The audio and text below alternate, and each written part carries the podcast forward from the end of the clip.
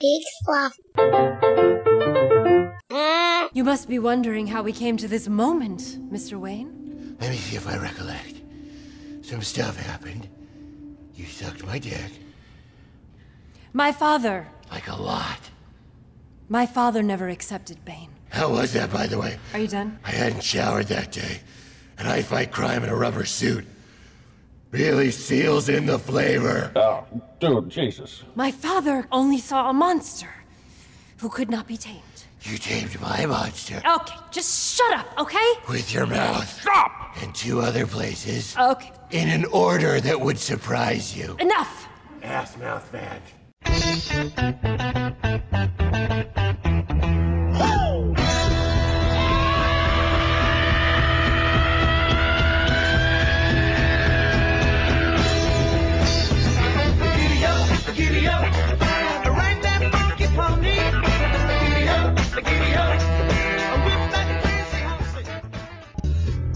Hobo Radio, the official podcast of HoboTrashCan.com. You can share your thoughts on the show anytime by emailing Joel at Murphy's Law at HoboTrashCan.com. This is Pete Holmes. You're listening to Hobo Radio, and I think that's great.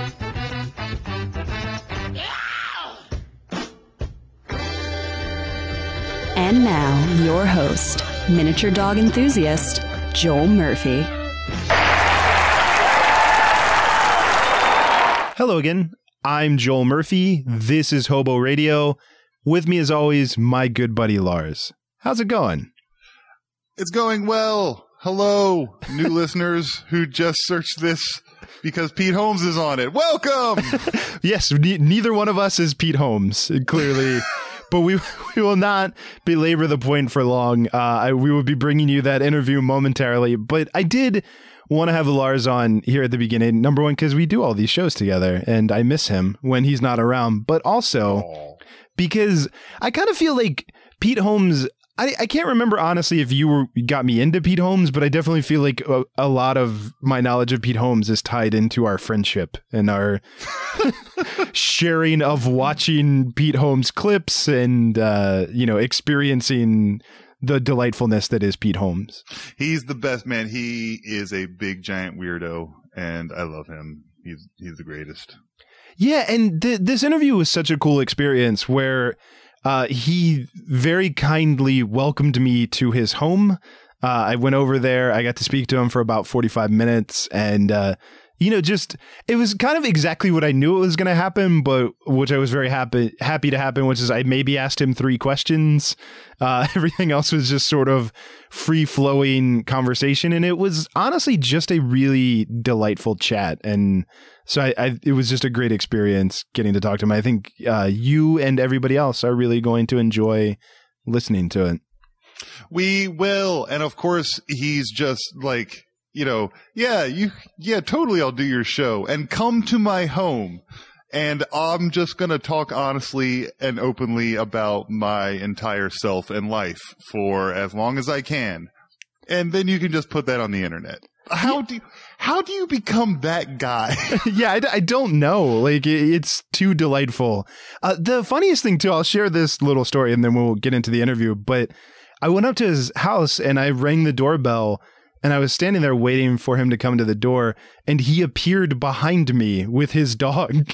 like he was walking his dog. I was a little bit early. Christ. And I just I spin around and there is a very tall Pete Holmes with his dog, just like both of us looking momentarily startled. Uh, but then he could not have been more gracious. He took me into his home and we had uh, a wonderful chat. So he's the best. He is. you- say, you know, you say that about a lot of people these days, but god damn it, if he, it's, it's damn near true with him. He might just be the best. Well, without further ado, here is the interview. And like I said, you, you guys are really going to dig this.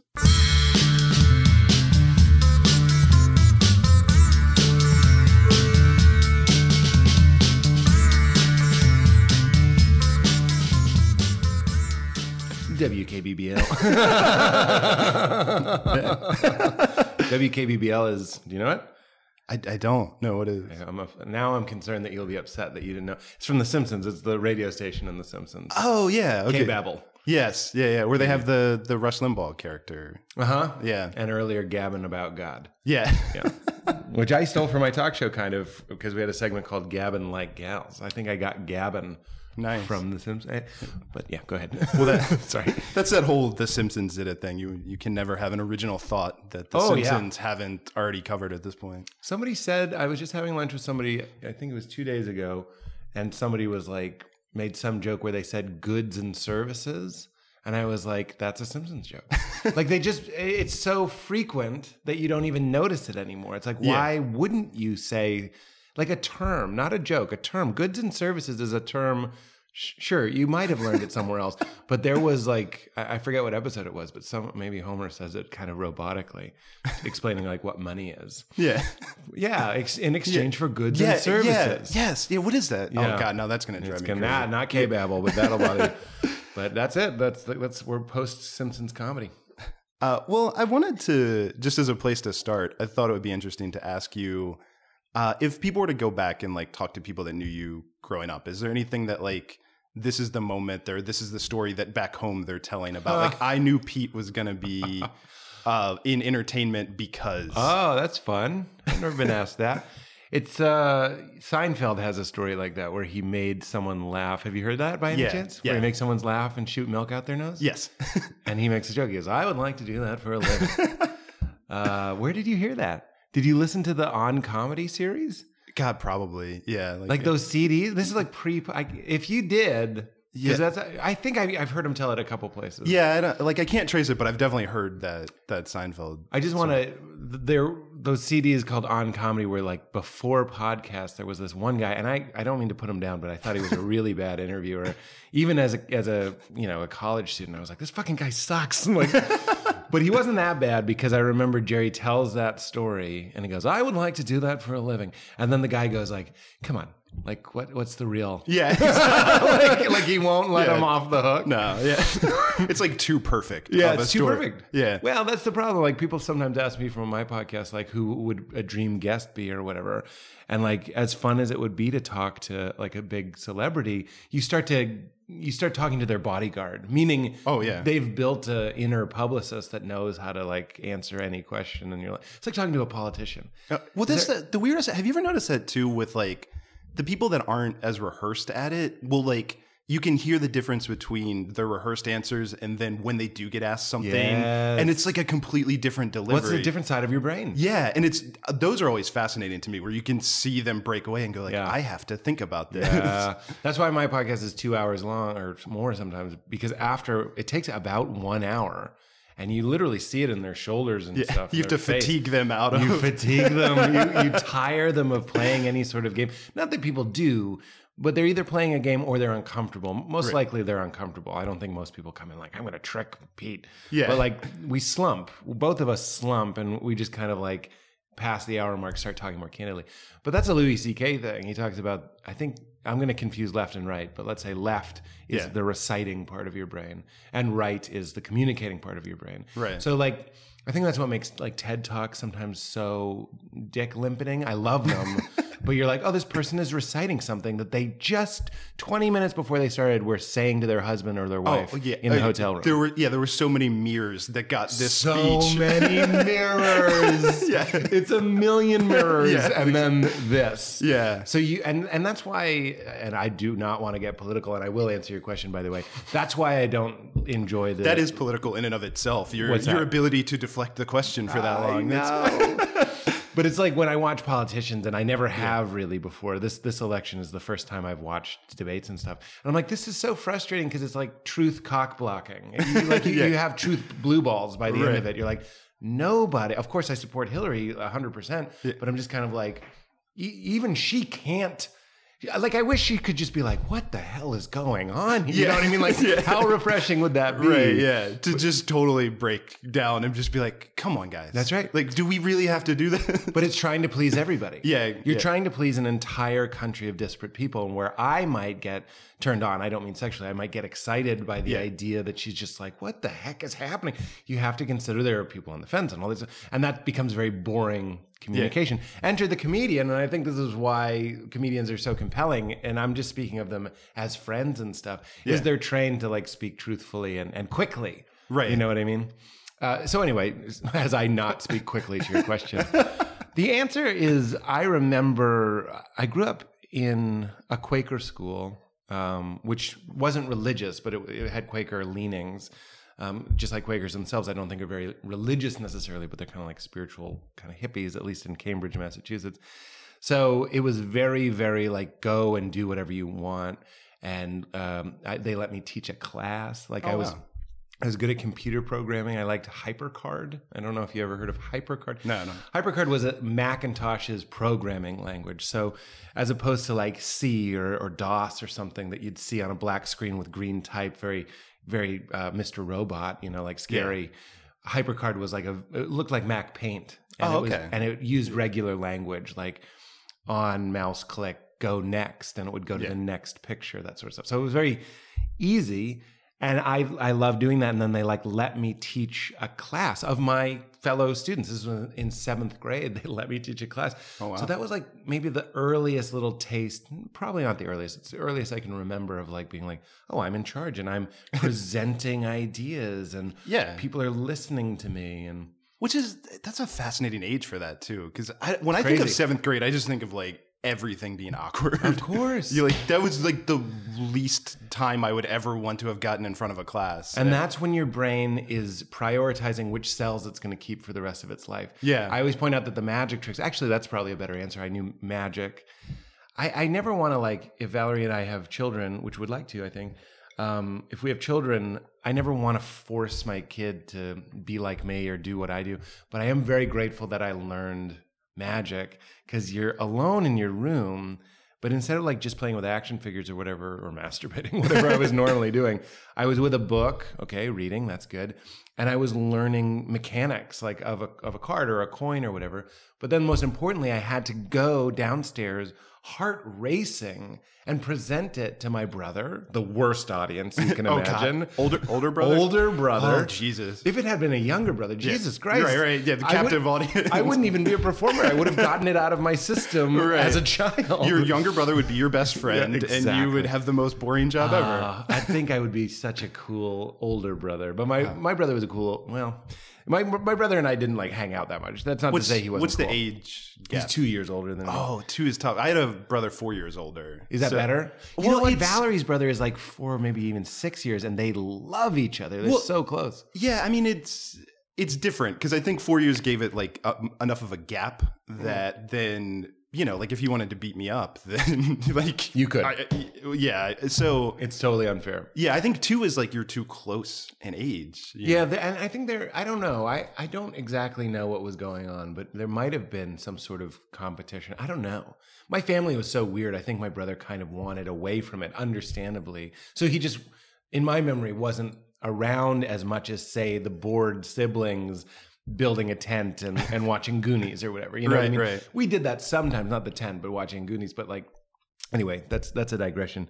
Uh, how did we get there? We were talking about brother uh, uh, performing magic tricks. Mm-hmm. Oh yeah, so he's a bad audience. And then my friends would come over and I'd show it to him, and you fumble, you're sweating. Oh, yeah. you're learning to manage panic, fear, and adrenaline, and it's very, very important for adult life. And then it's very similar to comedy in that you have a dove in your back pocket. I never did tricks like that, but a magician has a dove. And a comedian has a turn of surprise, like some sort of element Right. of like, and you didn't know I was going to say this, and I say that. Mm-hmm. That's our dove. It's it's a linguistic dove. So it, it's it's a brother or a sister to comedy for sure. So there was that, and then in my Quaker hippy dippy school, we played like improv games and stuff. And then at Oh, my wow. weird Quaker camp, we played improv games, and I had been playing improv games for years. By the time I got to camp, when people were just learning how to play freeze or whatever, Yeah, yeah. and I was like, really? I mean, I'm sure I was garbage, but I wasn't. But you were ahead of the other kids. exactly, and I wasn't afraid to do it. Yeah. That's real. I mean, I think I was good. My memories are very Yeah. pure. There was no showbiz to it. It was just like I think I can be really funny right now, and I think I was. I was always I, I've always been kind of like linguistically funny to say linguistically again. so I would do characters. My favorite thing was always like two cowboys on horses. That's the scene I wanted to do. I don't want to be like operating on a body. I don't want to be making a casserole. I just want two heads talking. Yeah. Which shows that lean towards stand up. Like I just want to communicate comedy directly to people. um, so there was that. But then when I got to high school, I got very churchy and and there there was some very good elements to that. Like I played in the worship team. I played the funky bass moderately, moderately funky bass, and sang. Like singing is like, of course, it's a very vulnerable type of performance. And then sometimes at retreats, would all go, and I didn't know the church kids that well, so I was kind of an outsider. They all knew each other. They had all been going to retreats for many many years, and then I was an outsider, which I think is the setup for comedy anyway. That's what stand up comedy is trying Oh, to yeah. manufacture. Is here's an outsider, Right. Who's now joined our group. What's he about? Yes. it's very natural to listen to that person. So then I was like this kind of strange new kid, and at talent nights or whatever, I would just get up. People would goad me. They'd go like, "Go do your Bill Cosby impression, or tell do your Mike impression, Pastor the Pastor, or tell the story of when you went on a mission trip and you shit in the Amazon River or whatever." And I did. They didn't say shit, of course. Uh, and I would, and it wasn't good. But that is the first time I remember taking a mic out of a stand and like addressing a large group of people. And thankfully, because of singing and because of and playing music and because of magic and because of all the improv games, it wasn't that weird to be. I also had an overloving mother, so I was like, "You, you should listen to me. I am gonna disrupt the entire dining room right now with my Cosby impression, which isn't that good. It's just Eddie Murphy's Cosby impression." Which is actually funny because my mom tells a story about when I was a baby disturbing the whole dining room. I was a, I was being a loud toddler and some some I like to picture like a New Yorker woman with a ring of pearls and a tiny purse and she was like, "Yo, baby, could you please quiet him down?" And she was like, "What's the problem?" And she goes, "He's disturbing the whole dining room." and that's what I've been doing my whole life is disturbing dining rooms. It's a noble ambition. yeah, yeah, yeah. What's, So, yeah, go ahead. Oh, I was just gonna. So when uh, when did it start to settle in that it was now a thing that you did? Like when did you start to feel like "I- I'm actually doing this and not just Yeah. Another good question. I um I've likened it in the past, and I'm always careful because I know the plight of coming out of the closet is way, way. It's completely different. It's it's it's a whole other planet. But there is something that helps people understand when you're trying to come out as a comedian. There is a coming out. Yeah, well, the language. Yeah, the language. just is the language. similar. It's Yeah, not the yeah. same difficulty. I It's just you. the same Yeah. language. You're like, I think I it's uh it's not a sexual thing. I think I'm a comedian. Like Yeah. it's this weird secret. Cause and it's hard because you're saying to your friends for whom you've been performing for free for years, I think you owe me fifty dollars. Yeah, exactly. you guys have been benefiting from this for way too long, Yeah. and frankly, And know- they're all funny too. So Yeah. you're also saying, I think I'm funnier than you. Well, that that would maybe be the weirdest part of like the people, your friend group that you know, being like, "No, now I'm good enough to go pro at That's this right. thing that we all do in the room together." Like, yeah. For some reason, yes, it is a little bit threatening. And you did, Yeah. I would sometimes encounter people that are like, You think you're better than me? yeah. They wouldn't say it, but you could kind of feel it. And I still think, Comedy does seem You like the the one profession that like everyone has. Like there are just that percentage of people that are like, "Oh, I could do that." Like, well, you know, it's funny. I would t- I'd zoom it out a little bit more as as writer. Comedy is writing, right? Yeah. like you write your own jokes and stuff. So I'm agreeing with you. I'm just saying everybody thinks somewhere in their brain they could be a writer, right. because everybody has thoughts and they think in human English. Sure. And they're like, I could write those down and then I'd be a writer. When the truth is, writing is so much, eh, this is a cliche, but it's so, it's not to be Sylvia Plath here, but it's so much more like bleeding all over paper and then Yeah. cleaning it up and crying. It's like so, so much worse. Right. Not always. Sometimes it's quite fun. But anyway, so people do think they can do comedy. And so the answer is I went to college. And so this is after my open mics at the youth group and stuff. And I was going to be a youth pastor because the only skills that I had were music, singing, public speaking, and I loved the Lord. You know what I mean? Mm-hmm. So I was like, I'm going to go and use those skills. I was also like, very kind of like, if we believe in this, why aren't we all constantly putting all our energy into like saving people. That that's how I felt. I was like, everybody's got to be converted. Yeah. I didn't act like that, but that's what I had been told. Well, yeah, that, that's very much in I think the DNA of Christianity. Like, Modern, yeah, Christianity, evangelical Christianity, which is Yeah. what I was raised in. I was like, I'm going to go and save people because it, it makes me sad to think that people don't have this thing that really was. Well, they- don't, don't yeah. get me started on this. no, right, right. I, I've listened to your show. I Oh, okay, yeah. Don't, like a don't whole get me started. But but yeah, no, I know what you mean because there's like the whole like good news aspect of like, have you heard the like you know this is the news you need it Yeah, you yeah, know you like I it. have like you know so I have the key. Yeah. But you know what's funny is like as someone with the key, I was like, do I have the key? You know what I mean? Like now I can look back and be like, I'm not sure I have the key, but I did and do say the magic Jesus come into my heart prayer every time I get an opportunity to. And I'm pretty sure that's all you need to do. So I'm going to tell people. I didn't really, I converted one person in this traditional manner. uh, anyway, um, so then I go to Christian college because I'm like, these skills, this is the device they had. Those are the cool devices. Uh, these skills uh, point to youth pastor. And then when I got to college, something kind of interesting happened is that like I think my high school and my grade school were kind of exceptional. Not to say that my college was a bunch of yokels. That's that's not true. Um, but they ah, now I've kind of dug a hole. I'm just saying like it seemed easier at my college to be like because they're all Christians. Maybe that's it. Oh, yeah. And I'm it's a Christian college I went to. Yeah. And I'm gonna be the guy that says bastard. And they're like, ooh. Yeah, You say yeah. motherfucker at my high school, nobody cares, but I'm saying bastard and everybody's, you know, creaming their jeans. Which which made it really easy in kind of like a footloose way to lean on a lamppost flicking a nickel and tell everybody I'm gonna teach the town to dance. And that and that's a good thing. That's another like kind of essentially comedic perspective is the guy that's kind of on the outside asking you to come out and play.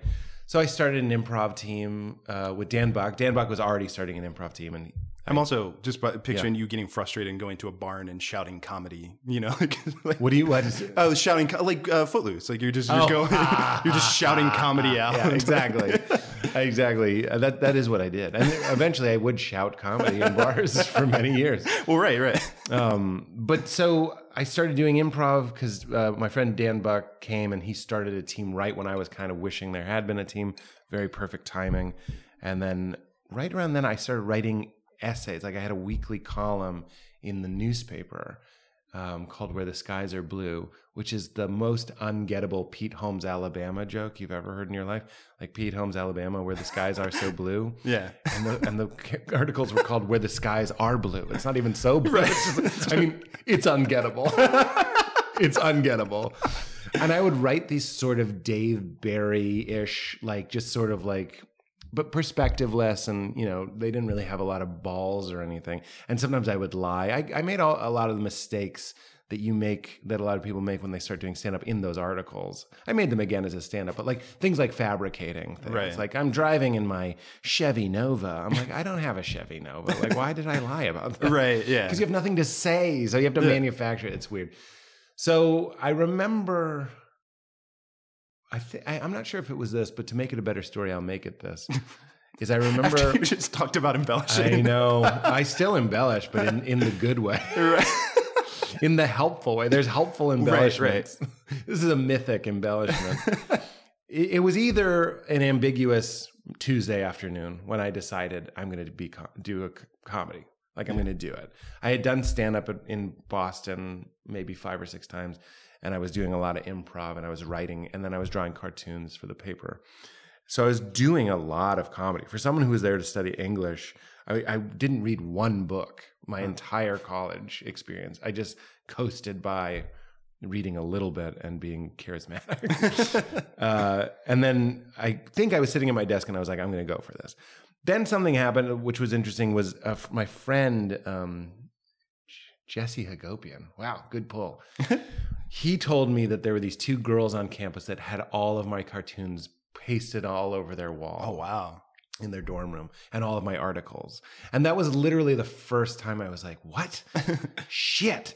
Fans like i just kind of thought i was throwing these things into a void like a Right. blog you know what i mean i was Right. like this is for me Well, yeah, and uh, specifically with writing, you feel that way because Yeah. like writing, especially if it's not like now with comment sections and stuff, you get more of a feel. But yes like, for sure But yeah, if you're just writing, there's a, no comment section on it this was Yeah. just for the paper Yeah. i don't know if people are reading it Yeah. turns out these two girls like maybe changed my life because i was like holy shit this is resonating and i also liked that it was girls. I never used comedy to, to get laid or anything. Well i did eventually but like that was never my intention yeah, that wasn't what you set out. i Yeah. didn't set out to do that but i did like that i was like wow like the Sure. beatles. I thought i was the beatles. These girls are screaming and crying so then I started dabbling in the idea of telling people I wanted to do stand up. And then this is a long story, but like my professor, Mark Stevick, was very encouraging. He put me in a bunch of plays and I graduated and was very like, you should do this. You can do this. He, he, he even said you could be a late night host, which eventually I Yeah. had my late night show. He was very, I was just texting him yesterday. We're still friends and it's crazy. Yeah. So I've had, I've been lucky with some professors that were like, "No, you're you're right. You you can do this. I believe in you." It was crazy. You should send him an edible arrangement. Uh, well, I, I want to skip ahead a little bit, sure. uh, just because I think the first thing that I really remember seeing you in was the uh, the Batman videos, yeah. and uh, so I just wanted to talk about those a little bit, Sure. just how those came about, and like just what. Also, just as a slight tangent, you've changed the way that I look at Christian Bale's mouth Ah. with the way. That, like, I lucked out. I have funny mouth. I have Yeah. comedy mouth. but it's like because I love those movies. I go back and watch them now, and I'm like Yeah. fixated on the way he's. Doing. I also love those movies uh, deeply. I mean, I almost literally, almo- my girlfriend's out of town, and I guess I could be doing cocaine or something. but I was on my couch, just like hovering over the Batman movies, Oh, just yeah. kind of like, which one am I going to watch?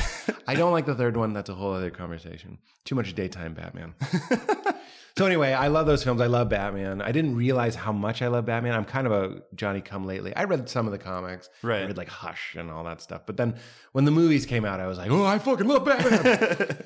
And I do mean the Tim Burton movie. Like that really. Oh, yeah. put No, me, put that was me too. I was Like like, that- holy shit! I saw it eight times in the theaters, which at the time was preposterous. Yeah, yeah. Now it's like, oh, it's Tuesday. Like I, I watch it back to back to back, like because it's so easy. No, I just I begged my parents to take me on opening night for that Oh, movie. wow. Yeah, and that was like the that was done after that. Yeah, I had the book. Like, Yeah. they, you know, they put out books that showed photos of his gadgets and stuff. I remember the, the weirdest thing. I don't know if you remember the animated one, the Mask of a, the Phantasm, the like Kevin Conroy animated Uh, one. What what was it? It was the Batman the animated series that came out. They made a movie that went into theaters. Oh, really? But it, How I did just I miss that? I don't know. I still watch the Yeah. animated series. It's good. It's good. Yeah, but uh, they had a novelization of that, and I remember as a kid reading the novelization of Yeah. the movie and then going to see the movie. Yeah. Like, well, I read the comic book of the Batman movie, which was oh great. yeah, I think I had that too. Actually, It had lines. It's the same thing with uh, Willow. I did Yeah. it with Willow. it had all these parts that were like clearly cut from the script. Like Right. it was in the script, Well, I the think they- comic book was made off of the script. So yeah, it's kind of like it reading in, a script. advance. Yeah, exactly. You're So they- reading deleted scenes. Yes, It's- it was very fun. And then I even read the book. There was a novelization of the Batman and uh, the first Batman. And the only thing I remember was that those guys at the beginning, it's like, it's a bat, it's a giant bat. Remember that guy? Yeah, yeah, yeah. He shits his pants. You can't tell in the movie, but in the book, it says he shits his pants. That's pretty awesome. And I was like, this is worth it. This is like page five, and someone just shit themselves. Oh yeah, no. Now I'm gonna when I watch that now, I'll have that in my head. Yes. You've given that to me. giant. Ba- what else does he say? Like he says something like when they're counting the money, and he's like, "Come on, man!" like he talks like Yeah, a no, it's very like and his the bill of his hat is like folded like a like a wing ding emoji. Like it, it's not just like a curve; it's like three curves. It's really weird. It looks like an S, I guess. So, um, not a wing ding, just a regular font. So I love Batman. And then whenever whenever I talk about, you know, coming up or whatever, uh, I, I just realize how many people there are to be grateful for. I was writing sketches, sketches like Batman Vanishes, which is the first Batman uh, that we did. And I remember Aziz had Human Giant, and and I would like tour with Aziz, and he'd give like once or twice, and he'd give me like these pointers. He's just kind of like the movies go out, like people watch them. This is pre, I'm pretty sure YouTube either was very very new, like people did not go weren't on YouTube all the time anyway. So you like you'd burn discs. It was pre YouTube. Yeah. like you'd burn discs and you'd show them at shows, and Yeah. people would laugh at them live. So I'm looking at Aziz and I'm like, how the fuck did he do this? And he's like, I found my guy, uh, and I'm forgetting his name. It doesn't matter. I mean, it does matter. I wish I could remember. So he found his guy, and I was like, I need to find my fucking guy. And then I spent a year, a year and a half, maybe two, looking for a guy, like an I can do it guy, the guy that can shoot, edit, he can light, he can help with the writing, everything. Yeah. And then I found Oren and Oren Brimer, who's still he's a producer on the HBO show that we're doing currently, which comes out in February. There's your plug. uh, uh, but I met him and I was just like, it was on a Wednesday, and I was like, I have sketches. He saw me do stand up, and I saw him show a video. So we both knew the other was very Nice. good. Yeah. On the same show at Rififi, is a place in New York. And I go, uh, well, I have sketches, and he's like, let's shoot on Sunday. We shot it that Sunday. Wow. Me, Jocelyn Hughes, T.J. Miller, Baron Vaughn. We put it all together. It's, it's the first video. It's on YouTube, and it's called Haunt. And I'm wearing my wedding ring. That's how old it is. I was going through my divorce. I think I was about to find out that my wife was leaving me. This is in real life because the show is also about a divorce. Um, but I was wearing the ring, and that we were shooting these videos. So it was weird. One thing was kind of like crashing down, and one thing was kind of taking off Yeah. which again is a little bit what the TV show is inspired by that sort of feeling of leaving one life and going into comedy. So we made videos, and then I just had the guy where I, I remember very vividly. I was like, I have this idea for a sketch where I'm a giant and I'm so tall and I'm walking through Manhattan like Godzilla. And then this, this, and this. And he was like, Yeah, we can do that. he just had a green screen, which was a green felt uh, fabric hanging up in his bedroom, like his Oh, small wow. New York bedroom, would shoot shit constantly. So suddenly I was like, I had all these nails and I finally met like a hammer and I was like, oh shit, we're going to do it. And then we, I was pitching, uh, cart, uh, not cartoons, um, t-shirt ideas to college humor because I met Amir Blumenfeld and Ricky Van Veen at UCB in New York. Ricky Van Veen runs college humor, uh, or maybe he did. I don't know. Um, and he came up to me because I was wearing one. This is such a showbiz story. I was wearing uh, a shirt, and he came up and said, "Hey, I made that shirt." Oh wow. And then he invited me to come on Tuesdays to pitch T-shirt ideas. Oh nice. And I did. I would go every week and I sold a couple and it was awesome. It was like kind of like my first, not my first, but it was one of the early comedy monies. So when we had this idea for a sketch, we had a relationship with College Humor and I knew Oren and we went in and we pitched the script and they funded it and we shot Batman Vanishes and which was just like based on I mean you've seen the movies. He's Uh, in the vault Oh yeah. with Commissioner Gordon and then he's gone. It's not that brilliant of an idea, but you're just like, how funny would it be if you caught him sneaking? Oh yeah, no, it, it's it is like it's it's very much one joke, but it's one Oh, joke yeah. explored so thoroughly That's and right. Mm-hmm. entertainingly that no, I mean that that was definitely I remember like that got passed around. Like I, I yeah, saw, no, like- it was yeah. crazy. It was the first sort of. I hate the word viral, but it, it was popular. People Right. liked it, and then we made nine more, maybe ten more.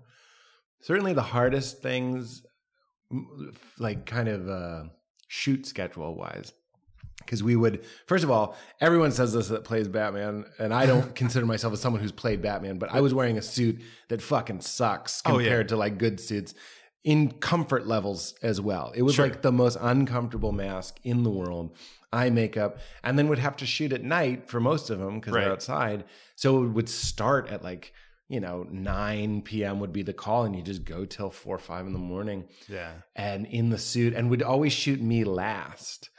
like if there was a scene where um, obviously like Batman single, there's a lot of riffing and stuff. We always did that at the end. So To try to get shoot everyone else- everything, yeah, to get everybody out of there because Yeah. I'm the I'm not going anywhere. I'm Right. gonna be there even if I'm done. Yeah. So it would shoot me last. So I'd be like delirious, and that's where you get a lot. That's where you get like, I was a boy, now I'm a bat. Like there's so many riffs in there because of just sheer exhaustion and also having a lot of fun. It was difficult, but it was so fun and so purely fun. Like a, a grown-ups, unfortunately, uh, and I, I mean this. I wish I did this more too. We don't play enough, and when you're doing Right. that, I'm really, we were really playing, and that's why I think they're successful Yeah. because we love Batman. except the third one, which is why I think the most popular one, one might be Batman Can't Stop Thinking About Sex. And that is one that we were letting out our aggression for how much we didn't like the third one. Yeah. But in a playful way. Yeah, no, I, there's there's definitely a lot of love. I For sure. at some point I'll argue with you about the third one. About Oh, do you like it? I love the character of Bane, and I think that they did Mm. a good job with it. I fully admit it's not as good as the other two, and it's super flawed. But like, I just love that character. Yeah, that's interesting. I, I don't know. Maybe I don't love Bane. Maybe you don't. It's also because of the the shooting, and then he's just going in and shooting up the trade center and seeing it in the theater. Yeah. really detracted from. I I know. Fuck. Oh, I didn't enjoy a movie. People are dead, and and it's fucking tragic.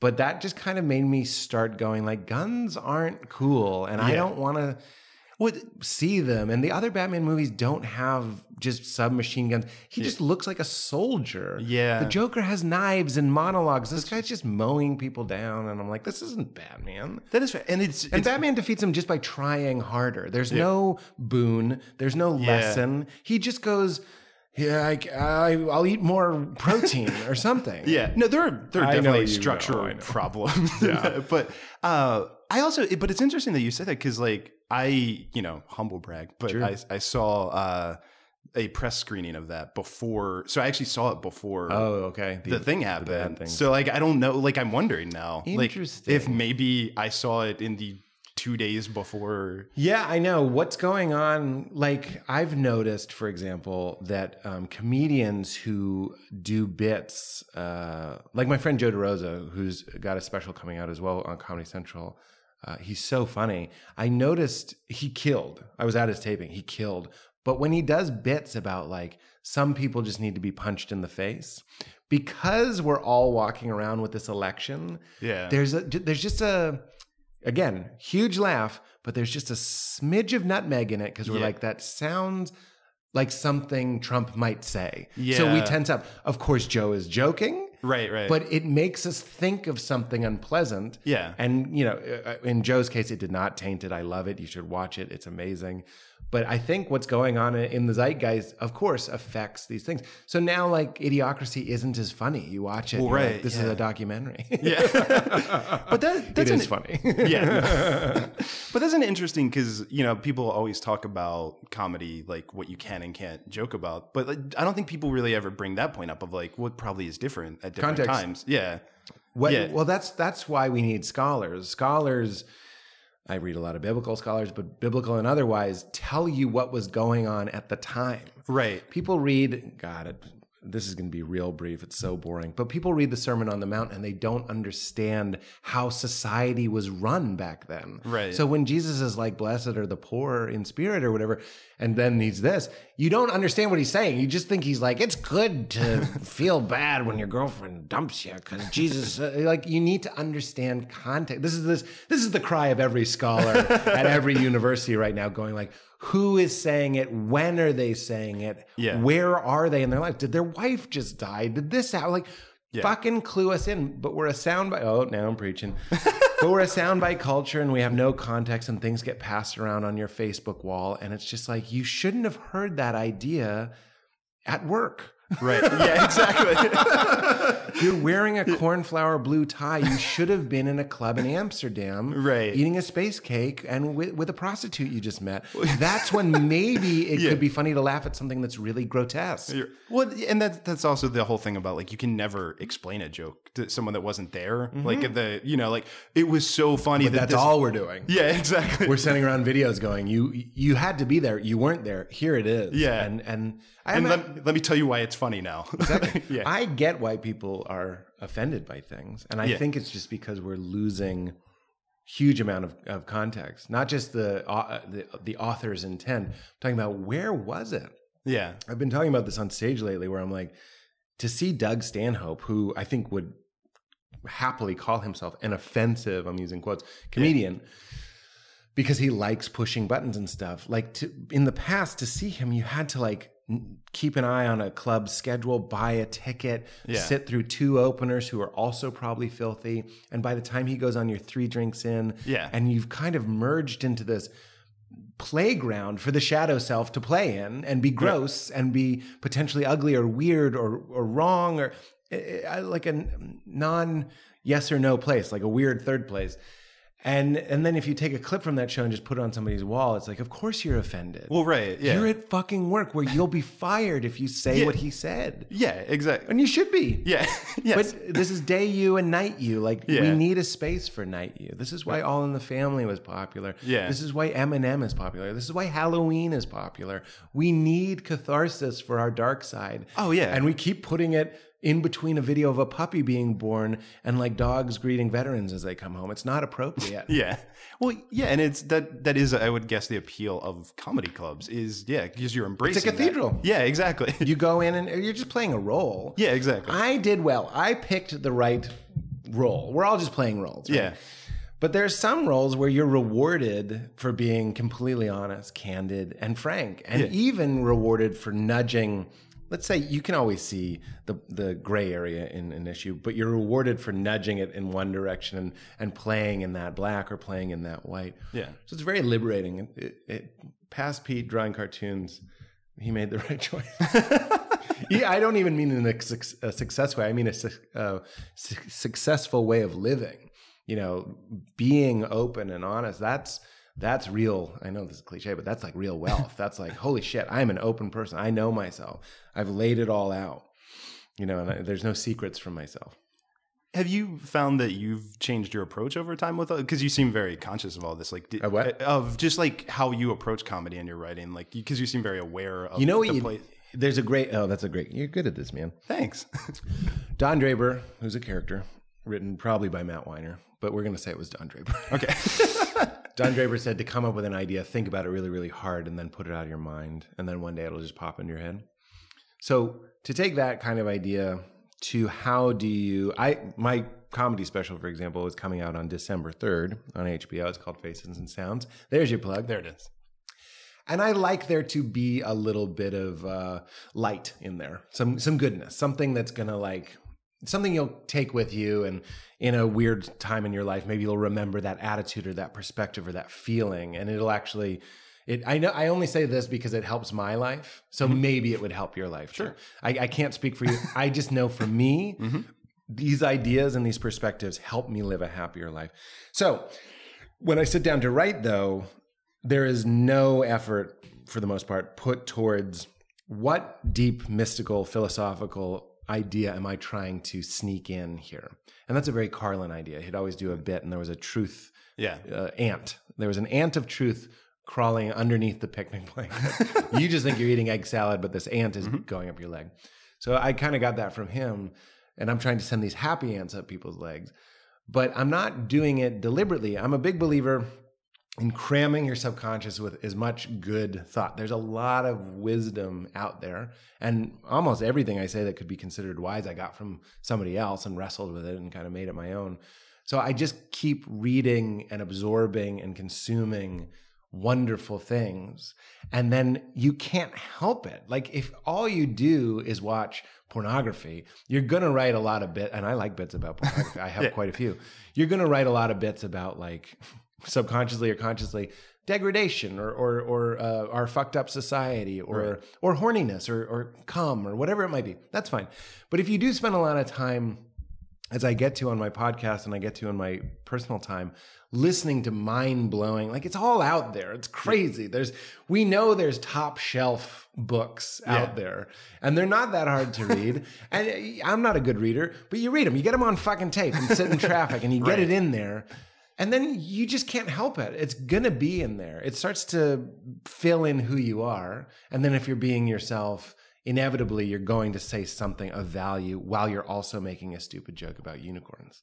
I would also think as a comedian, it's super helpful because I think what you see a lot now is we all consume the same stuff. So you're competing with a ton of other comics to who, if they're all putting the same stuff in, it's not shocking that sometimes the same jokes come out. That's right.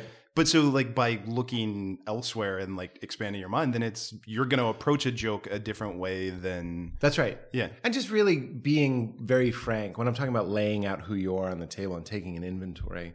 Bill Hicks has a great quote about comedians and comedy. He's like, the more you you are, no one can be you as well as you can be you. Yeah. So the more you you are, you're covering supply and demand. if you're really being 100% who you are, and that means being open and honest about your experiences.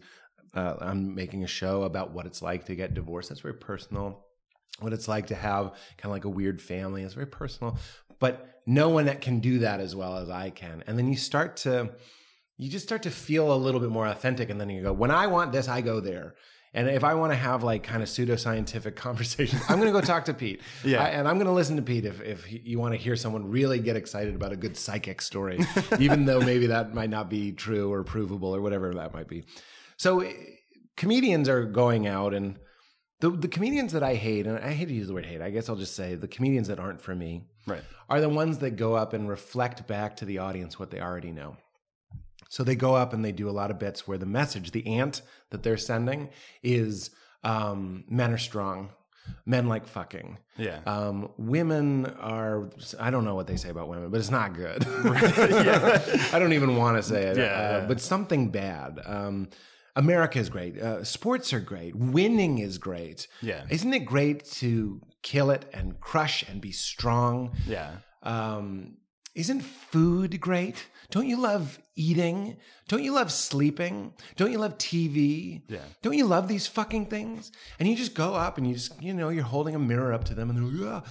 I am so fascinated with going up and giving them what they don't want. Right. And making them want what they don't want. Yeah. And you start by giving them what they want. You're playing this little game. And this is not my audience, by the way. My audience is delightful. Yeah, They yeah. don't need any sort of trickery. I'm talking about if I drop in at a regular comedy club on, Sure. a, on a Thursday, you know, you sometimes have to give them a little bit th- what they want. But then there's this time where you, I love doing bits about like, and this is in my special. Not all men like strip clubs. Not all men like pornography. Not all men want to fuck all the time. Who the fuck are you talking about? Yeah. people act like they're so certain of who they are, but you're not. You're a bunch of different things. Right. Sometimes when I'm horny, I'm like a werewolf. You know what I mean? I'm like, thank God there are these living chickens here because I'm gonna. It's gonna be a bloodbath. It's gonna be crazy. I'm gonna eat these fucking chickens. And other times I just look at chickens and I'm just like, I, what are these fucking chickens? doing? Right. So I love going. So when I do shows with Rob Bell, for example, and Rob Bell is a pastor and, or a former pastor and a spiritual teacher and author, and we love doing shows together. And when I do those shows, this is something Val noticed. I love going up and talking about how sometimes I draw the blinds and get drunk and watch a movie, or how smoking a cigarette can sometimes be the best thing in the world, or how I love uh, a little bit of pot, or uh, I don't do these all at once. It's sprinkled throughout Right. two hours of talking. But I love sitting in front of a bunch of people, mostly who identify as Christian or, or at least spiritually curious. and I love telling them how human I am. Yeah. And I love being like, don't get me wrong, I'm fucked. I need help. And I swear, and I'm ugly in a good way, in a beautiful ugliness way.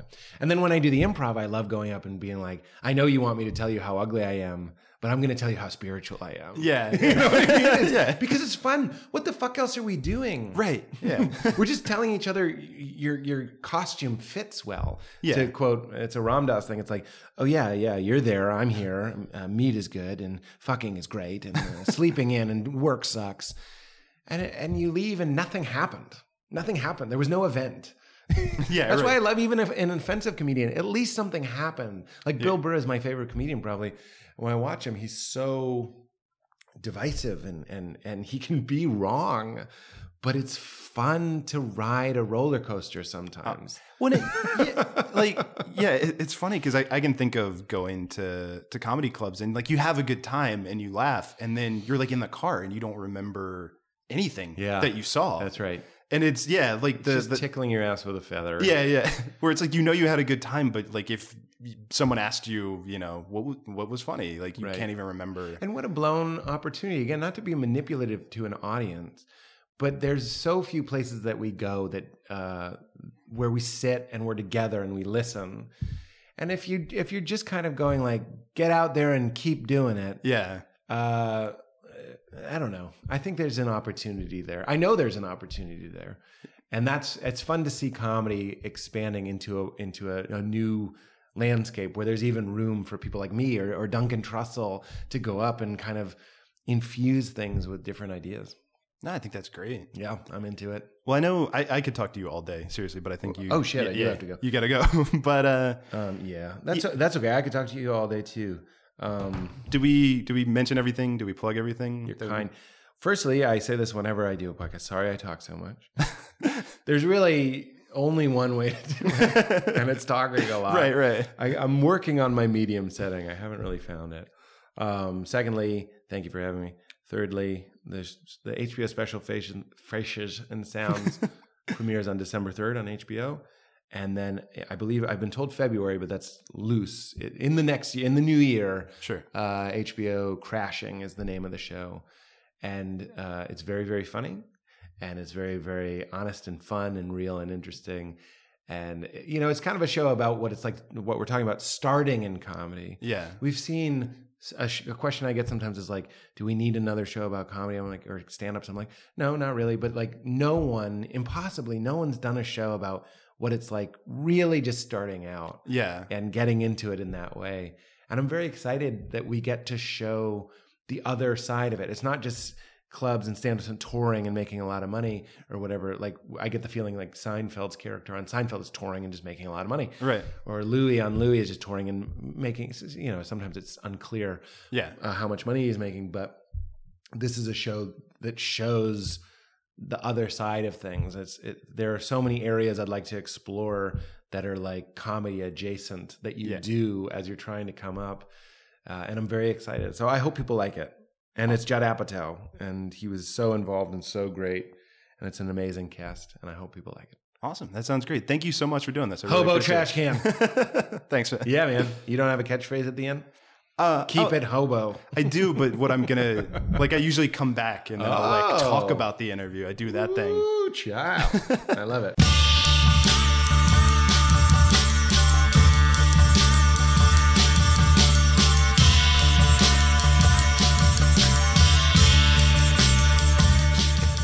And there you go. That was it. The chat with Pete Holmes. Wasn't that delightful? Stellar. Yeah. You know what's great is you're totally selling the idea that you just listened to that interview and not and not that we're recording this before you've heard it. he was so open and so funny. I really liked how he, um, it was just like that stream of consciousness coming out at one point, and Mhm. like seriously, nothing was happening in his head that wasn't coming out of his mouth, and he was just being uh, really honest and funny and goofy and uh, endearing, and really brought us into his world. What other specific things did you enjoy about it? When he talked about his therapist, Dr. Richard Nygaard. about his HBO show, uh, about a time he bombed, and now he is a uh, he is the world's pudgiest vegan. A number of those are correct. All right. Well, but I think that is going to do it for us. Uh, once again, thank you, Pete Holmes, for such a delightful chat. And uh, thank you, Lars, for uh, joining me for this intro and outro, even though I know you would have very much liked to have been there with me to talk to Pete Holmes. I yeah, I'm glad I wasn't though, because I would still be there. I would have refused to leave. You know, kind of like, hey, we're.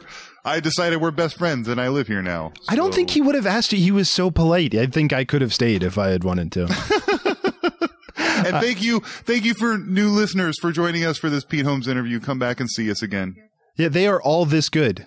Every episode is this good. Yes. So remember, kids, don't do drugs or you go to hell before you die.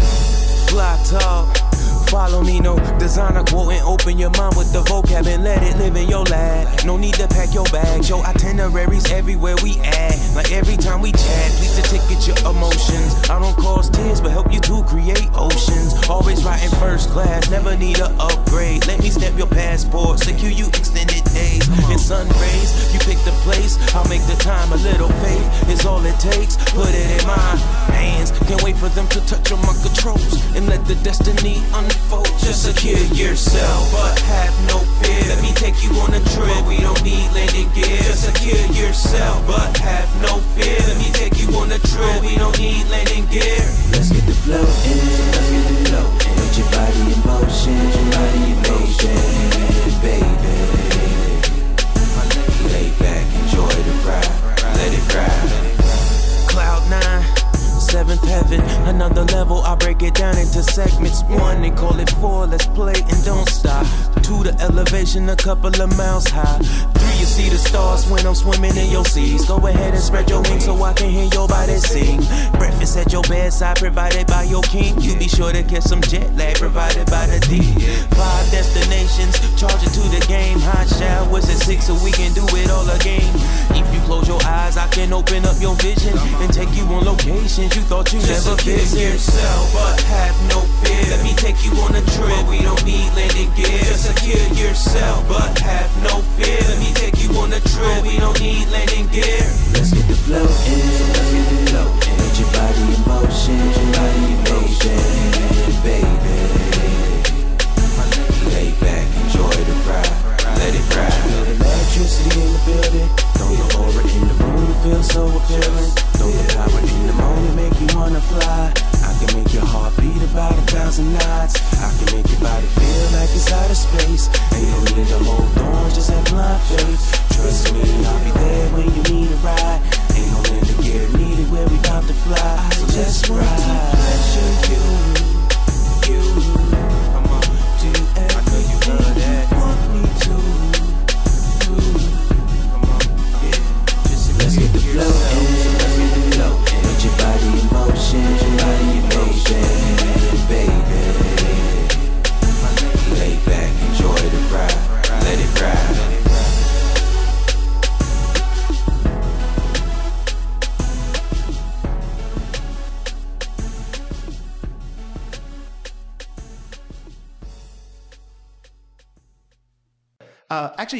Quick while I'm recording, do you mind doing like a little intro thing of just this is Pete Holmes, you're listening to Hobo Radio, and you can say anything you want? Yeah.